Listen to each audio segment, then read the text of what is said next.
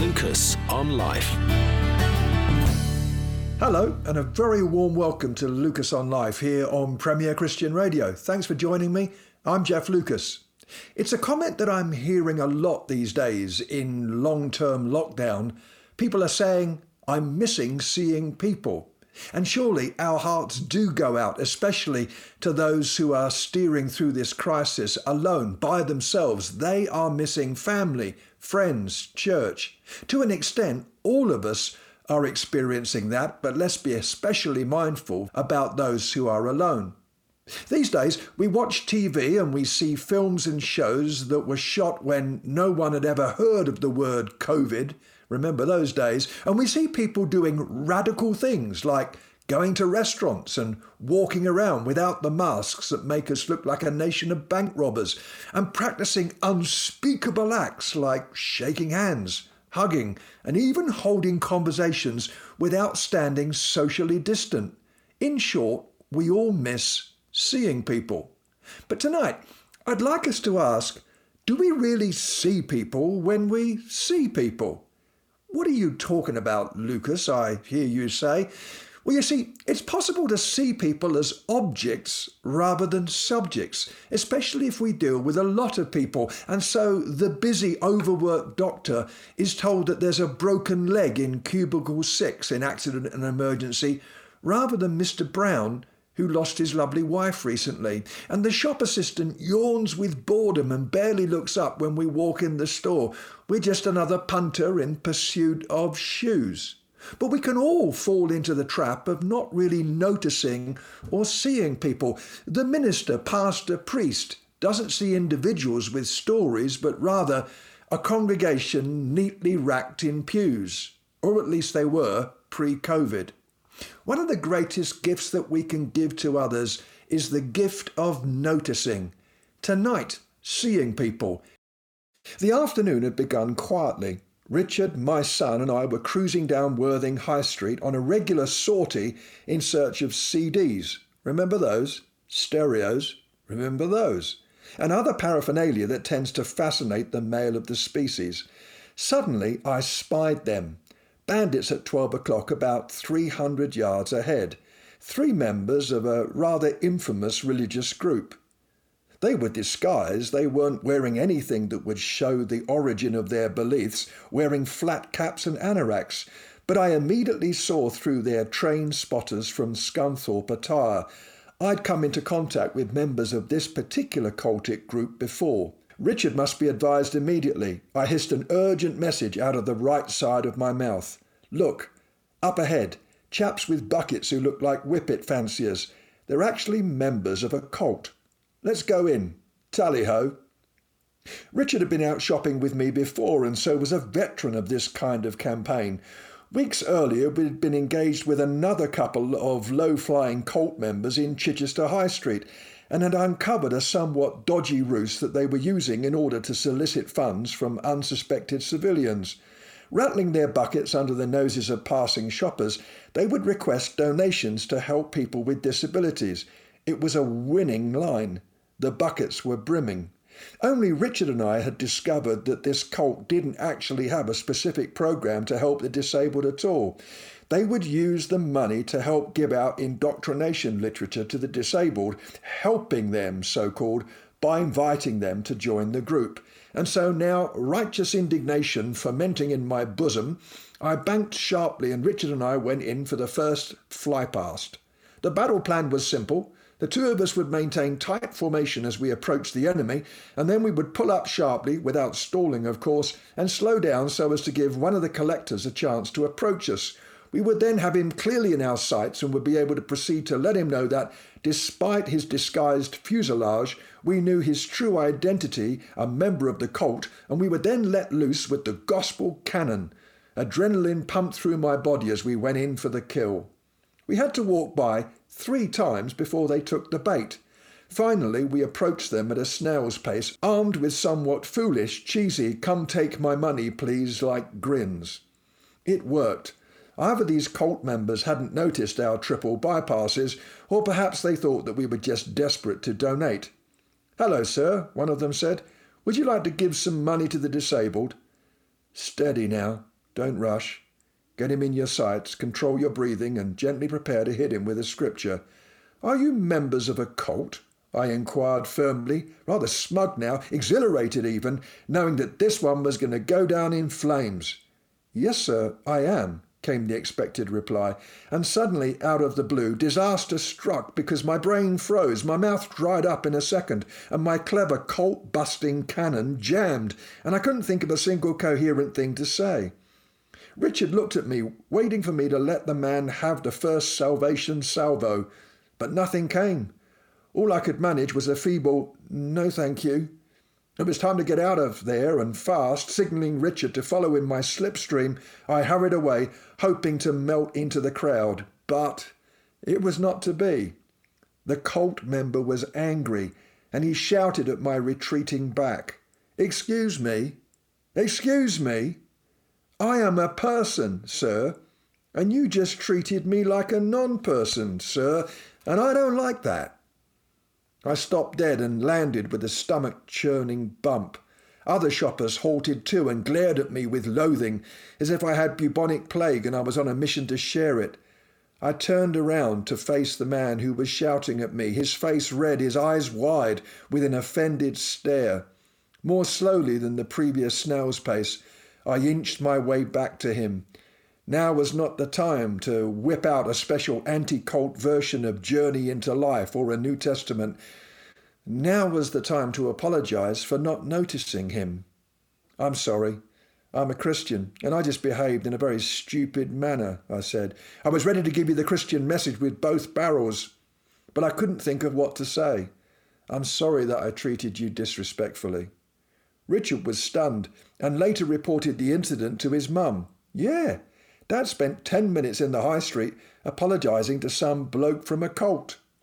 And the man with the bucket taught me that in our desire to be evangelistic, we should never treat people as projects or prospects, and certainly not as the enemy.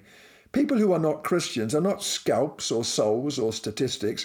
They are human beings with thoughts and feelings and opinions, invested with dignity by their Creator, marred by the fall, but loved by God still.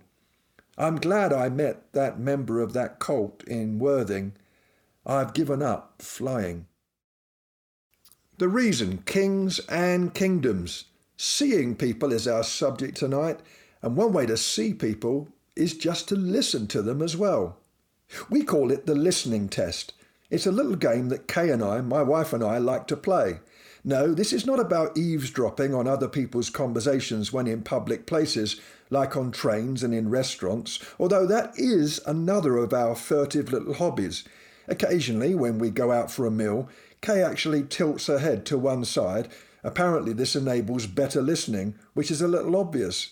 Recently, while sharing a fine chicken pasanda, I suggested buying surveillance equipment for her birthday, which would enable her to tune in to others more effectively. She hushed me to be quiet, as the conversation unfolding at the next table was utterly epic and far more interesting than our own. She'd make a great spook, as in M I five, not ghost. My pet name for her is G C H Q. But the listening test is what we sometimes apply when we meet new people and we're suddenly thrust into a conversation. In short, will they see us, notice us, listen to us? Travelling in ministry pre-COVID means that sometimes we're met at airports by someone that we've never met who is holding a card that says Lucas, but unhelpfully is not holding a welcoming balloon. We then get into their car and the conversation and the game begins. We discuss our journey. "How was the flight?" they say. "It was as it normally is. We took off, we ate food, unrecognisable as food, and we landed, the usual routine." We comment on the weather, good, bad, rainy, blisteringly hot. And then we start to ask about them, their background, church life, interests, family. But the acid test is this. Will they ask anything much about us? And if they do, and we start to tell them, will they be really interested and listen for long? In short, do they see us? Call me jaundiced if you like, but I have a theory that most people don't really care and are not that interested beyond a few cursory pleasantries. And that can include Christian people, which is a shame because we're supposed to be known by our loving kindness and our interest in others. And that really does mean being genuinely interested. And it's vital if we're ever going to be effective in mission, because as I mentioned earlier, people want to be cared about and not just targeted as projects or prospects. Perhaps we're all casualties of our own busyness, or maybe it's the fruit of being buried in technology. We're far more fascinated by staring at our iPhones and fighting off angry birds than we are in the fascinating story of another human being. But for whatever reason, it's rare to find someone who has the priceless gift of noticing and listening, who doesn't treat conversation as a potential monologue where your answer is simply an opportunity for them to take a breath before they hold court once again. Celebrated psychologist Paul Tournier memorably said, "Listen to the conversations of our world between nations as well as between couples. They are, for the most part, dialogues of the death." Why is social networking such a successful phenomenon? It enables us to say what we think, report on what we're doing, even if what we're doing is cooking an omelette. We update our status in the hope that someone, somewhere, might be interested. You see, we want to be known. We want to be noticed, seen, heard. The scarcity of interest from others is a fabulous opportunity not for us to fake love, but to show authentic care. The simple inquiry, "Tell me more," can unlock a heart. People part with large sums of cash just to experience the fabulous luxury of being listened to. A friend recently discovered how being interested can bring a sudden thaw to a chilly disposition. Out for breakfast, the waitress who served him was brisk and unfriendly. Noticing that she had a rather spectacular tattoo, he casually remarked, "That looks great, that tattoo. Can you tell me about it?" Summer arrived in the face of the weary waitress as she enthusiastically talked about the why of her tattoo. Of course, showing genuine interest is not a guarantee of success. Enthused by my friend's tattooed waitress story, a chap who worked in a motorbike store greeted a grumpy-looking biker customer and decided to try his "tell me more" experiment. "That's an amazing tattoo you've got there, pal," he gushed. "Can you tell me about it?" "What the heck has it got to do with you?" grunted the biker. You can't win them all, but we can win some, or at least make their day. Mariah Peters, I Choose Jesus. Seeing people, listening, noticing. A dear friend has taught me a simple discipline that helps me to avoid the crassness of self-obsession. Whenever he walks into a room to meet people, he makes a mental decision, not to say, "Here I am," but rather, "There you are." This simple little mantra has helped him, and now me, to get out of the temptation that nips at us all, the fixation with us. Jesus was a popular party guest, and not just because of his nifty ability to produce gallons of vintage-tasting wine. He looked past labels, prejudices, sins and scandals, and saw people. He noticed. People's worlds were changed. When we listen, when we see, when we notice, we can change someone's world. We can change the world. By the way, listeners to Lucas on Life may be interested to know that I've just had a book published called Singing in Babylon, Finding Purpose in Life's Second Choices. It looks at the story of Daniel, the biblical character Daniel, who found himself in lockdown for about sixty years. He was deported to Babylon. But there he thrived in that second choice world. Singing in Babylon is the book. So far, it's been received really well as a timely message for this moment of challenge. And you can get it on uh, Eden or Amazon dot co dot U K or your local Christian bookstore if they can make it available. Singing in Babylon. See you next time.